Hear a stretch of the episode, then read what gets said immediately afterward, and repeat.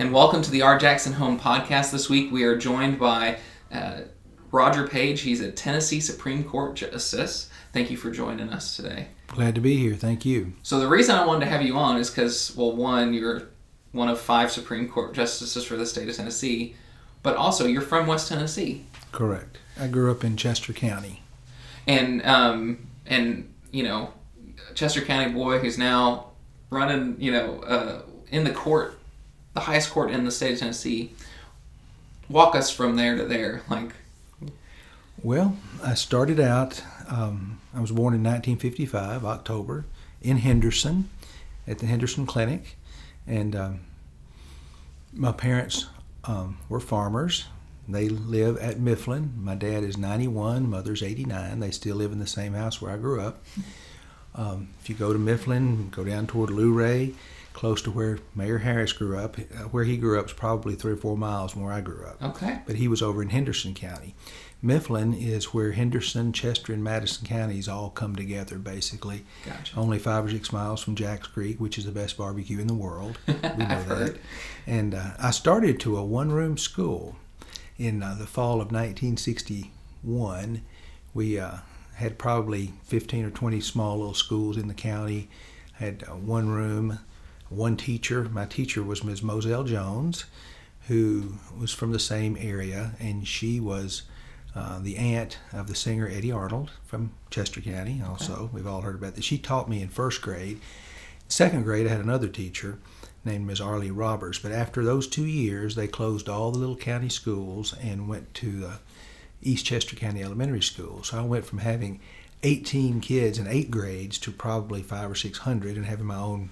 You know, I guess there were three classes of third grade. So I went all the way through Chester County school system. Was there a bunch of hubbubaloo about that? Were a bunch of people upset about that, or was it a good thing? Were people excited oh, about it? It was a good thing because uh, the last two three years they kind of they quit repairing the old county schools. They knew we were closing them, and in the wintertime we had one pot-bellied stove that sat in the center of the room, and uh, we heated with coal, and just. Um, if I remember correctly, she started with the first grade and went up. So by 10 o'clock in the morning, I was finished with class. So I just listened for the rest of the day.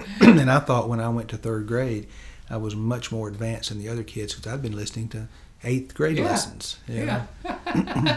um, so you graduate from Chester County. What uh, what's next for you? Did you because I saw in your bio that you went into the pharmacy world. Well, as I said, my dad was a farmer. We had cotton, soybeans, pigs, cows, everything. And uh, the only thing I knew for sure was that I did not want to be a farmer. so uh, I had friends in town, you know, where dads were lawyers, dads were doctors, dads were pharmacists. Um, so I ended up going to pharmacy, pre-pharmacy at UT Martin. And at that time, you could get into pharmacy school in only two years. Now it's always a PharmD, but mm-hmm. I do not have a PharmD. I have a Bachelor of Science in Pharmacy. At the time, it was two years undergrad, and then I was accepted to uh, University of Tennessee Health Sciences Center in Memphis and uh, graduated in 1978 and worked for Walgreens. And my that was nine quarters straight through. You could take summer classes. So I started in the fall of 75 and graduated in March of 78. I think I took one summer off. But mm, my second year, we had a class called Pharmacy Law. Mm-hmm. We had a fellow who taught us. His name was Bruce White. He was a pharmacist and a lawyer. Wow and I became fascinated with the law and decided that's what I wanted to do. Yeah. So I went to law school with the intent of teaching pharmacy law to the pharmacy students. And I did well in law school and was able to get a clerkship with a federal judge and started practicing law and started out with a large firm in Atlanta, then came back here to Jackson and practiced several years. And uh, in 1998, I ran for an open circuit judge seat. We had two judges, two circuit judges here and it was so busy that uh, the legislature created a third position, a third circuit judge. It was open, mm-hmm. and uh, four of us ran for it, and I was lucky enough to win. So, can you help me understand why a lawyer wants to become a judge? that was always one of my goals. I think it's just part of public service. I always wanted to be in public service. That was a way to do that. Mm-hmm. And uh, now, not all lawyers want to be judges, but if you ask most of them, I think they tell you the truth. Probably a lot of them, yeah. maybe almost a majority, would like to do it mm-hmm. because um, uh, practicing law is difficult. It's hard to you know, set a schedule. You're always so busy, and it takes a toll on family life. And being a judge, circuit judge here, we're in a very busy district, having Henderson, Chester, and Madison counties all. But at least you can set your own schedule. Mm-hmm, You know, so uh, and it's hard work if you do it right. It really is. But I, I really enjoy it. I think it's just a way to give back to the community. Mm-hmm. So you get elected to the judgeship, and what's next then? Well, I was trial judge for 13 years, I think, in about four months. And uh, I tried all sorts of cases, several uh, murder cases. I had uh, um, medical malpractice cases. We did um, car accidents, things of that nature. A lot of contract disputes. I had several cases dealing with construction of businesses and homes and that nature. It was just a basically like a general practice Mm-hmm. but uh, when a, you just had to do every case that came in in the door, and when the cases got filed in the circuit courts, one third of them came to me, and I did those cases. Mm-hmm.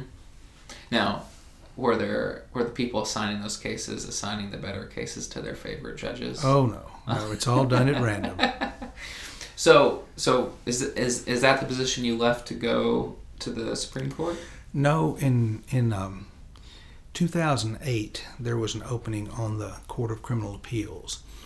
In, in let me explain a little bit about the court system. Yeah, please do. we have a four tier system, I call it. We have the um, general sessions judges, municipal judges like uh, you know Judge Christy Little, Judge Hugh Harvey, Judge Blake Anderson are all uh, at that level, and then the next level up is the circuit and chancery judges. Those are courts of record. Let me back up. The sessions judges and city judges, those, those are very important positions. They probably interact more with the citizens than any judge Yeah. because people go in there for everything.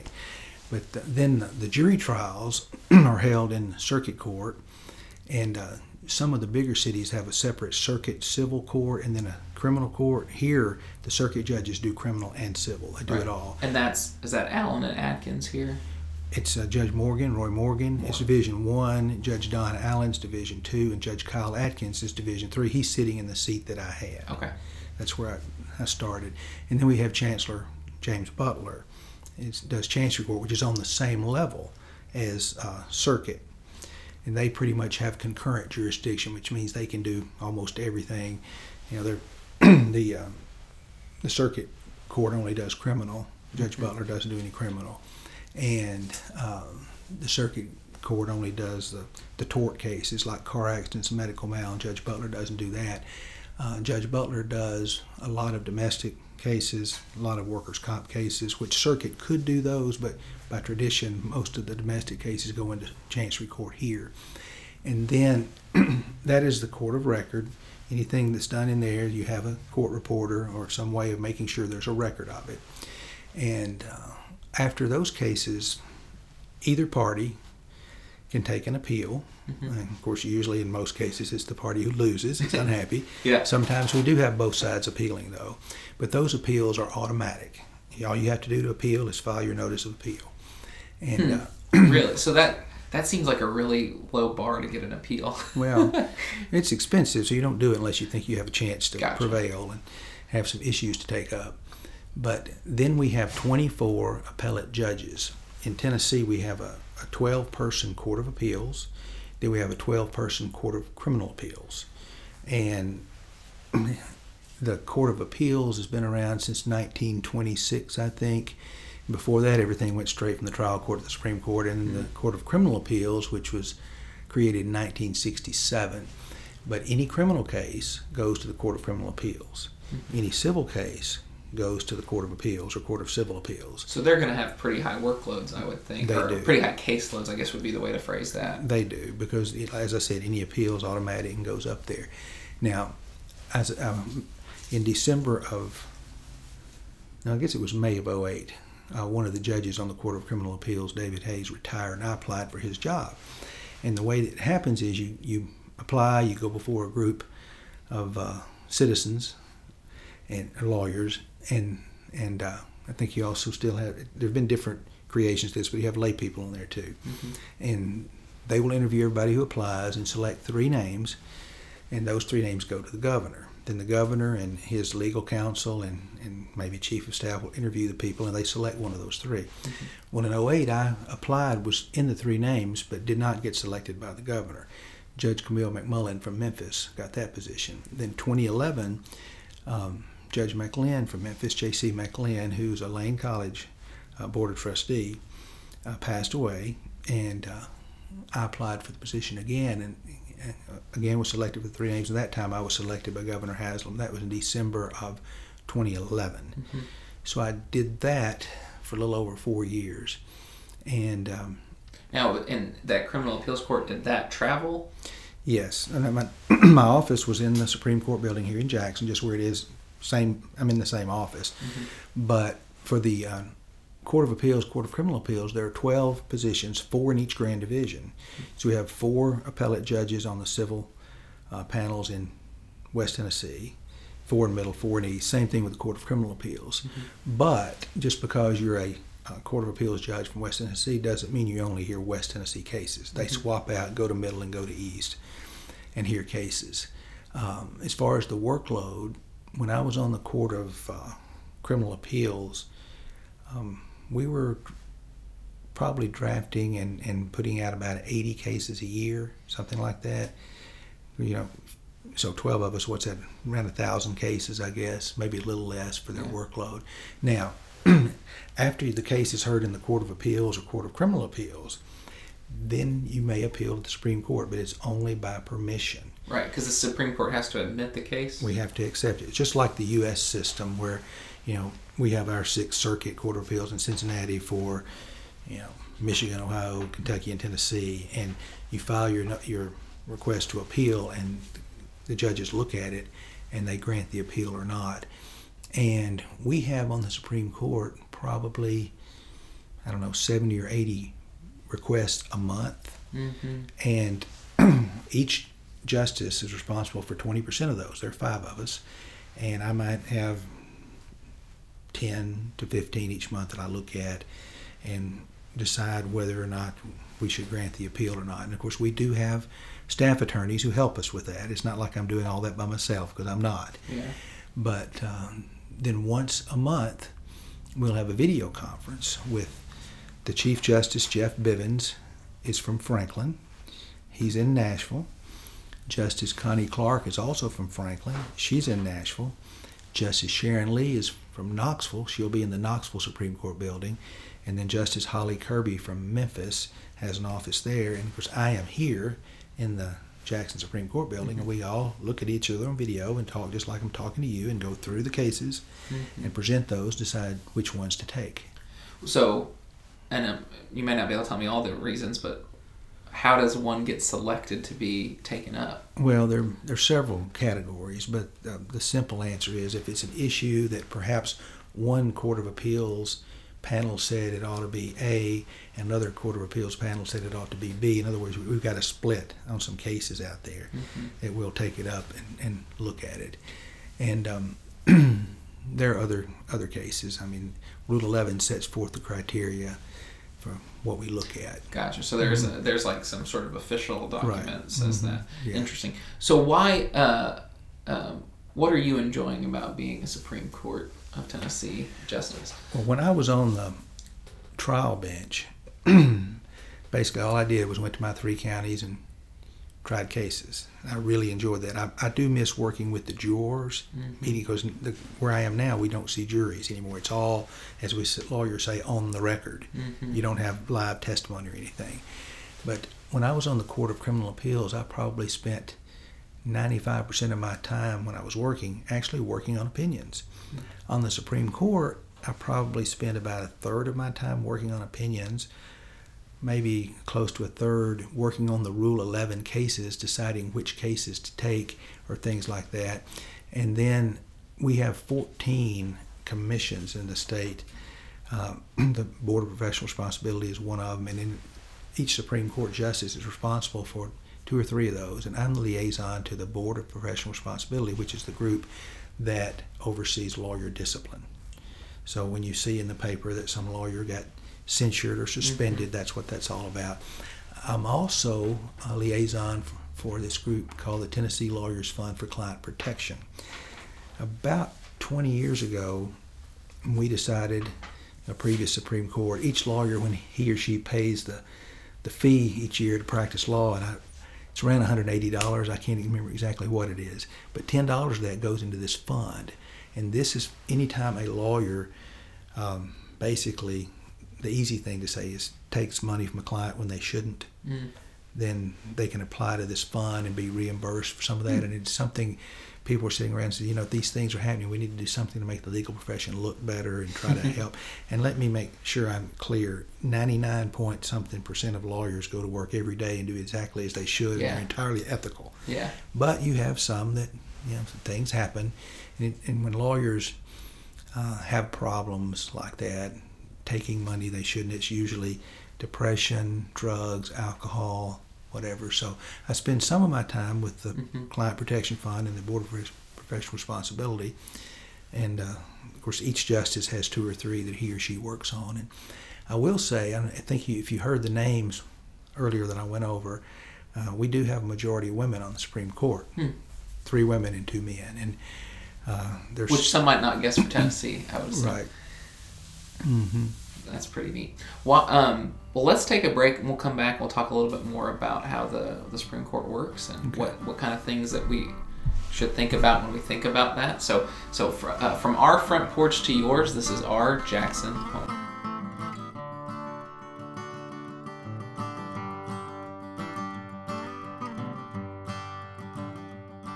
And we're back with uh, Tennessee Supreme Court Justice Roger Page. Uh, Justice Page, so talk to us about. So you were you're on the criminal appellate court. Court of Criminal Appeals.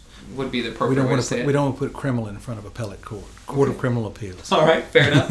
what? Uh, how how does one get to the Supreme Court from there? Well, Supreme Court in Tennessee is held in three places. We have three Supreme Court buildings: Knoxville, Nashville, and Jackson. We're very lucky to have it because when when this was decided in the 1830s, Jackson was not that much smaller than Memphis and was much more centrally located. Mm. So we have the Supreme Court building here in Jackson. Now most people don't know it. I still see friends here at lunch and they say, "Oh, you back visiting?" They think I moved to Nashville because I got on this court. But the the Constitution, Tennessee Constitution says that there shall be five Supreme Court justices, and that there shall be no more than two from any grand division. So what that means is there's always two, two, and one. So there were five justices. Chief Justice Gary Wade, who's from uh, Sevier County, um, had retired in September of 15, and of course there, there being five justices, no more than two could come from any grand division. That left two in Middle Tennessee, one in East and one in West. So the new justice had to come from West Tennessee or East Tennessee. And I could spend 30 minutes telling you about how the appellate selection process has evolved, but I'll just make it short. The governor now can just select someone if he wants to and send them to the legislature. But uh, he created his own governor selection commission, which kind of uh, mimicked the old commission that was appointed by the Speaker of the House and, and the Lieutenant Governor. So 10 of us applied for the um, Supreme Court, and again, by statute, when it's a Supreme Court position, even if the only persons who can apply from West Tennessee, you still go to Nashville to interview. And when I had interviewed for the Court of Criminal Appeals, uh, they either take the interviewees in alphabetical order or reverse alphabetical order. So both times had been reversed, so I'd gotten to go second or third. It's just so happened this time it was alphabetical order, and out of 10 people, I was next to last. So we started at 8 o'clock in the morning, and by the time uh, I came around, it was about 4.30, and I was exhausted from listening to all the other answers. Yeah. And you think if you listen to other answers all day, it would give you an advantage, but it, it really doesn't because there are only so many answers to the questions, and by then the 12 commissioners have heard them all, and you're either repeating what someone else said or trying to make up something new, and that's when you make mistakes. Mhm. So anyway, we, we uh, interviewed, and three of us were selected to go to the governor.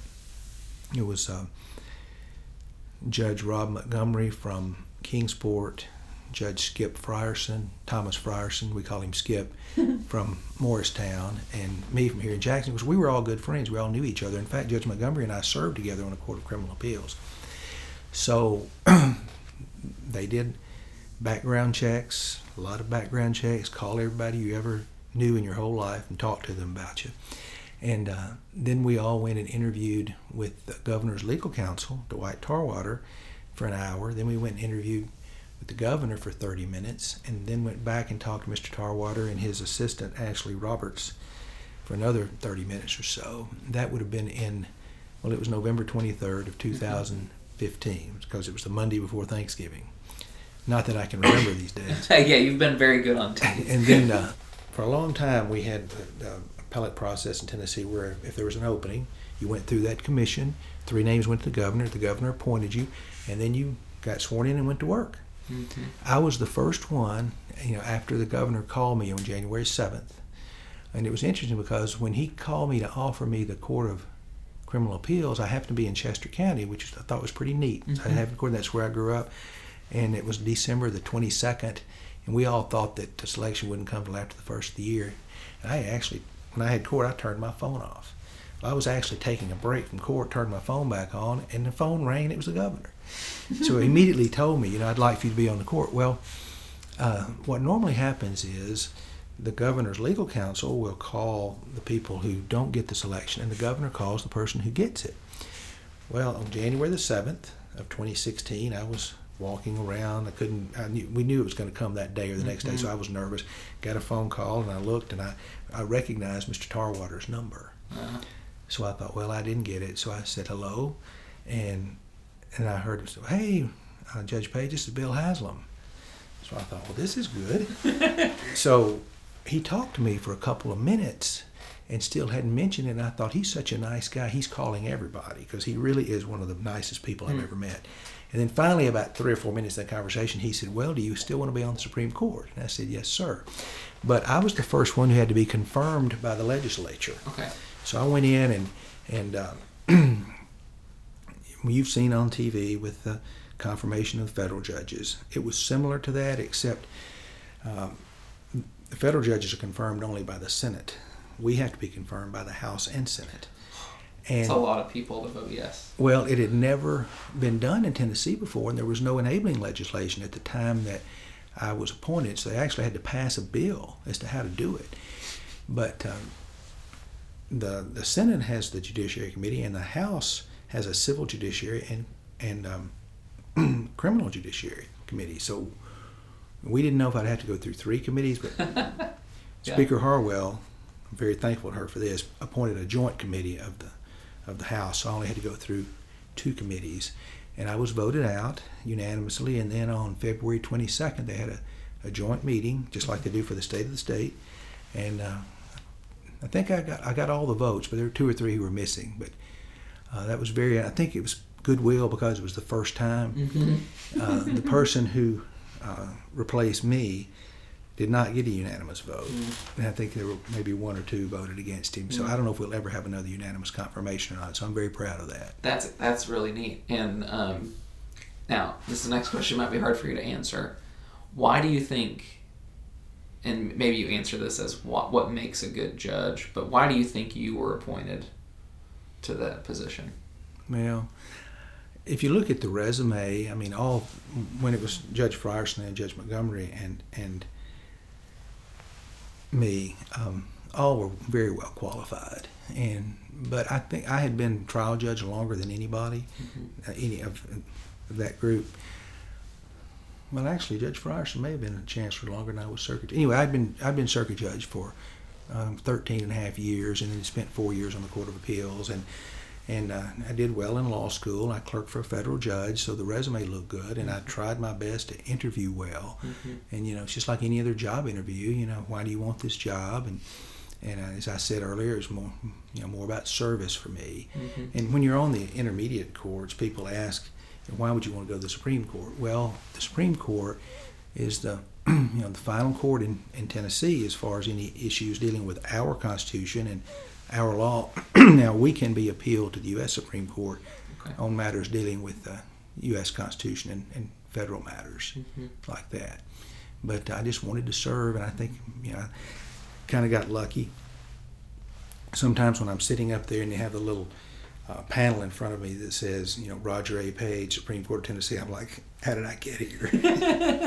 It's pretty. It's Yeah. pretty uh, Mhm. auspicious title. Mhm. Um, so most people are probably more familiar with the U.S. Supreme Court. right. Um, what's the kind of some of the differences? Like, do you guys let court reporters into your? Because I'm, or I thought they court. There's no photo and video at the U.S. Supreme Court. Right, we do. We let them in. They have to have. Um, Tennessee is very open about having uh, cameras in the courtroom. It goes back probably 20 years.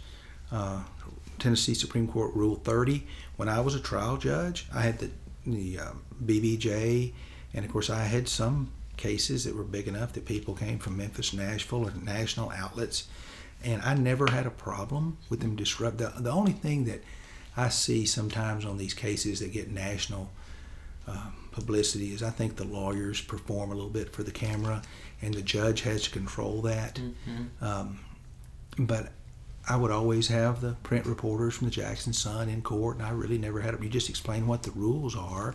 They can't take any pictures of the jury, jury members, and in the you know the courts in Jackson, we have we put the cameras back in the corner because the jury boxes are inset into the wall. So as long as they're back in that corner, they can't see the jurors on camera anyway.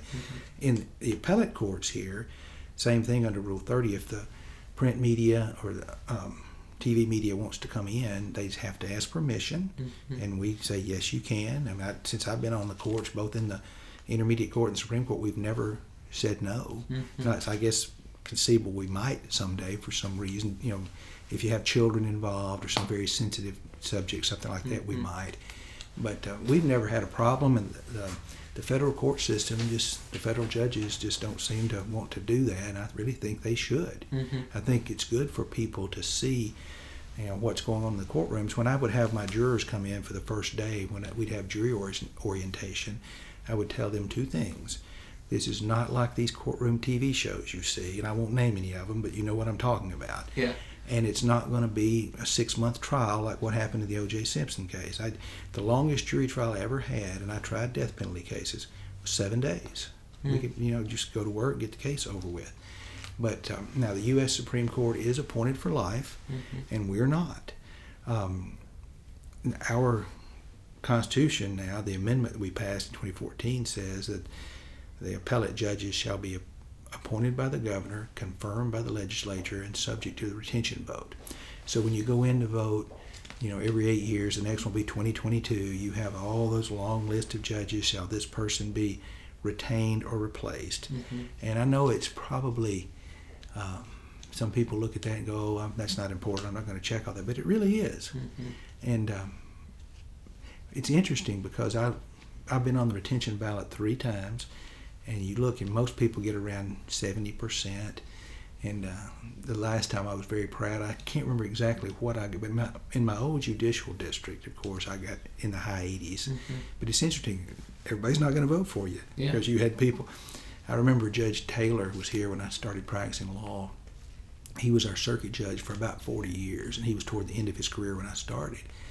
I, st- I came here in 1987, and he and he had to come up for election every eight years. And he said to a group of young lawyers, he said, "You know, every year I'm here, some more of my friends pass away, and every year I make a few more people mad with my rulings. And one of these days, one of you young guys could beat me if you wanted to. But uh, you know what?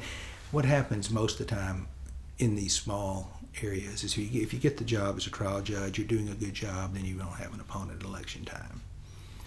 But uh, I have, you know, I, I don't have a problem with the retention election. I think that if somebody really is doing things they shouldn't do, then you know, I've had people tell me it's harder to run an attention, a retention election than it is to have an actual opponent if you really have a controversy because Mhm. you're running against Yes or no? the, the, you're running against yes or no, and you're, the no vote is this perfect person out there that whoever this is going to get appointed next. hmm So, and just help the listeners understand why is the Tennessee Supreme Court important? I know that, and I'm not trying to be mean, like, but like, like you guys are making case law, right? Like you're making law. Right. You're you may be testing the the validity of laws that are shaping our everyday world, right? So like, how does that play out for an average citizen? Well, we set policy. You know, all the death penalty cases are automatically uh, appealed to the Tennessee Supreme. Court. That's one area that we spend a lot of time on. Um, and you know, we're just the final court for anything, any issue that's coming up in Tennessee. And I guess that's the main reason we're important. Any, any. I mean, I, I don't want to get into any specific cases or anything Mhm. that we decide. We only take cases that are important policy cases. Mhm. Like um, if you look at our last 10 cases that have been published, there was one dealing with lesser included offenses, which is when a person is charged with a certain crime like aggravated robbery. Then there are lesser included offenses like robbery and aggravated assault and theft and things like that. And there was a big issue. You know, some of the judges were doing it one way, some another, and some and the Mhm. trial judges many times they just need guidance. They don't Mhm. really I won't say they don't care what we do. They do, but they want us to give them definitive rules so they Mhm. know what to do the next time this same issue comes up. Yeah. And uh, of course, we've had two or three death penalty cases. One um, case that was decided recently dealt with the death penalty protocol, the drug protocol, whether it was constitutional or not, Mhm. and we had to rule on that. And and and your ruling on that will affect how that drug protocol is done in the Mhm. state of Tennessee forever until Right until until it's changed for some or challenged or Yeah. yeah Well, I mean, we've said that protocol is okay. yeah and the ten, and the U.S. Supreme Court did not accept that case. So that's the law right now. Yeah. Now, if there's another protocol that's proposed for some reason because drugs aren't available or whatever, then we'll have to do that again. gotcha. But, uh, And so, because I think it's, I asked that question because I think the Supreme Court of Tennessee and the United States probably has as much of an influence on our, the way our lives work, but most people never think about it. well, a, a big a big thing I think that uh, both state and appellate courts dealing with the Fourth Amendment, you know, citizens being secure in their homes, search and seizure, and that Mhm. sort of thing. And uh, we had a case recently. Uh, the federal courts several years ago adopted a, a good faith exception to the Fourth Amendment, where, for example, if a police officer thought that there was a certain set of facts or thought that he had been issued a, a warrant and went and made a search, but it turned out what he was mistaken about what he had done, and before in Tennessee that would be thrown out. But uh, we have also implemented a good faith exception based on uh, Tennessee law. Mhm. So And that's something that could affect lots of folks. Yeah. right. Mhm. So very neat. Now, if someone is thinking about getting into the into the judge life, Right. wh- what do you what do you advise people? I mean, obviously they're probably a lawyer already, but like, what when someone's thinking about that, what do you say to them? Well, you have to do it for the right reasons. And of course, if you're really thinking about running for judge, you need to make sure that you participate in a lot of community activities, get to be known. I mean, one of the main reasons I got elected in 1998 was because I had coached Dixie Youth Baseball for 12 years, and everybody in the county knew me over that, Yeah. you know, because of that. But, uh, and you have to really, of course, maintain your uh, integrity, make sure you don't have any black marks on your record as far as practicing law or Mhm. in your personal life or anything else. And you just have to be willing to work hard for about a year running for the position. hmm Yeah. Now, to, let's take a step back from the judgeship for a minute. Mhm. You did mention softball, Right. and on your bio, it mentions that you're on a softball team or were on a softball Well, team. I was on a softball team. I haven't played in two or three years now, so I probably need to up, update the bio. You know, those things get. Of course, the one you're looking at has probably been on the website or something. yeah. But I played uh, high school baseball and and uh, coached baseball, and then enjoyed. I played softball probably till I was about 35 on you know some of the competitive teams, and then uh, we started the 15 over softball league and started doing that, and it's a lot of fun. I haven't done it. And since I got on the Supreme Court, because I'm gone so much, I, I hate to be on a team and then miss two thirds of the games. I just don't do that. But they're still doing it here, and it's very competitive, and it can can be a little dangerous because in in my I have a theory that if you're a really good athlete, you, and you're 50, you can still hit a softball as hard as you ever could. I have played But- softball with Jack Holmes, Yes, and that can be a dangerous sport Right. if you're playing with Jack Holmes. but when you're 50, your reflexes aren't what they used to be. So Yeah. you, know, you don't want to be playing third base or second base or first. I always wanted to play in the outfield on Yeah. the 15 over league. Yeah. Um, well, Roger uh, Justice Page, thank you so much for for coming and talking to us about this very important thing, and and thank you for representing West Tennessee when you do that. Well, I'm glad to be on the court. I'm the first justice from West Tennessee outside of Memphis, I think, since Judge Lyle Reid from Brownsville back in the 90s. And before that, there was Judge Ross Dyer from Halls in the 70s. So it's very rare to have somebody from West Tennessee outside of Memphis. Well, we're glad to have you there, and, and thank you so much. Thank you.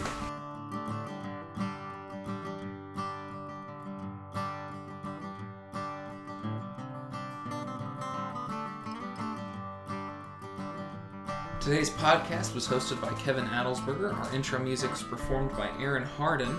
It was recorded live at the Co. To find out more about the Co, visit their website at www.attheco.com.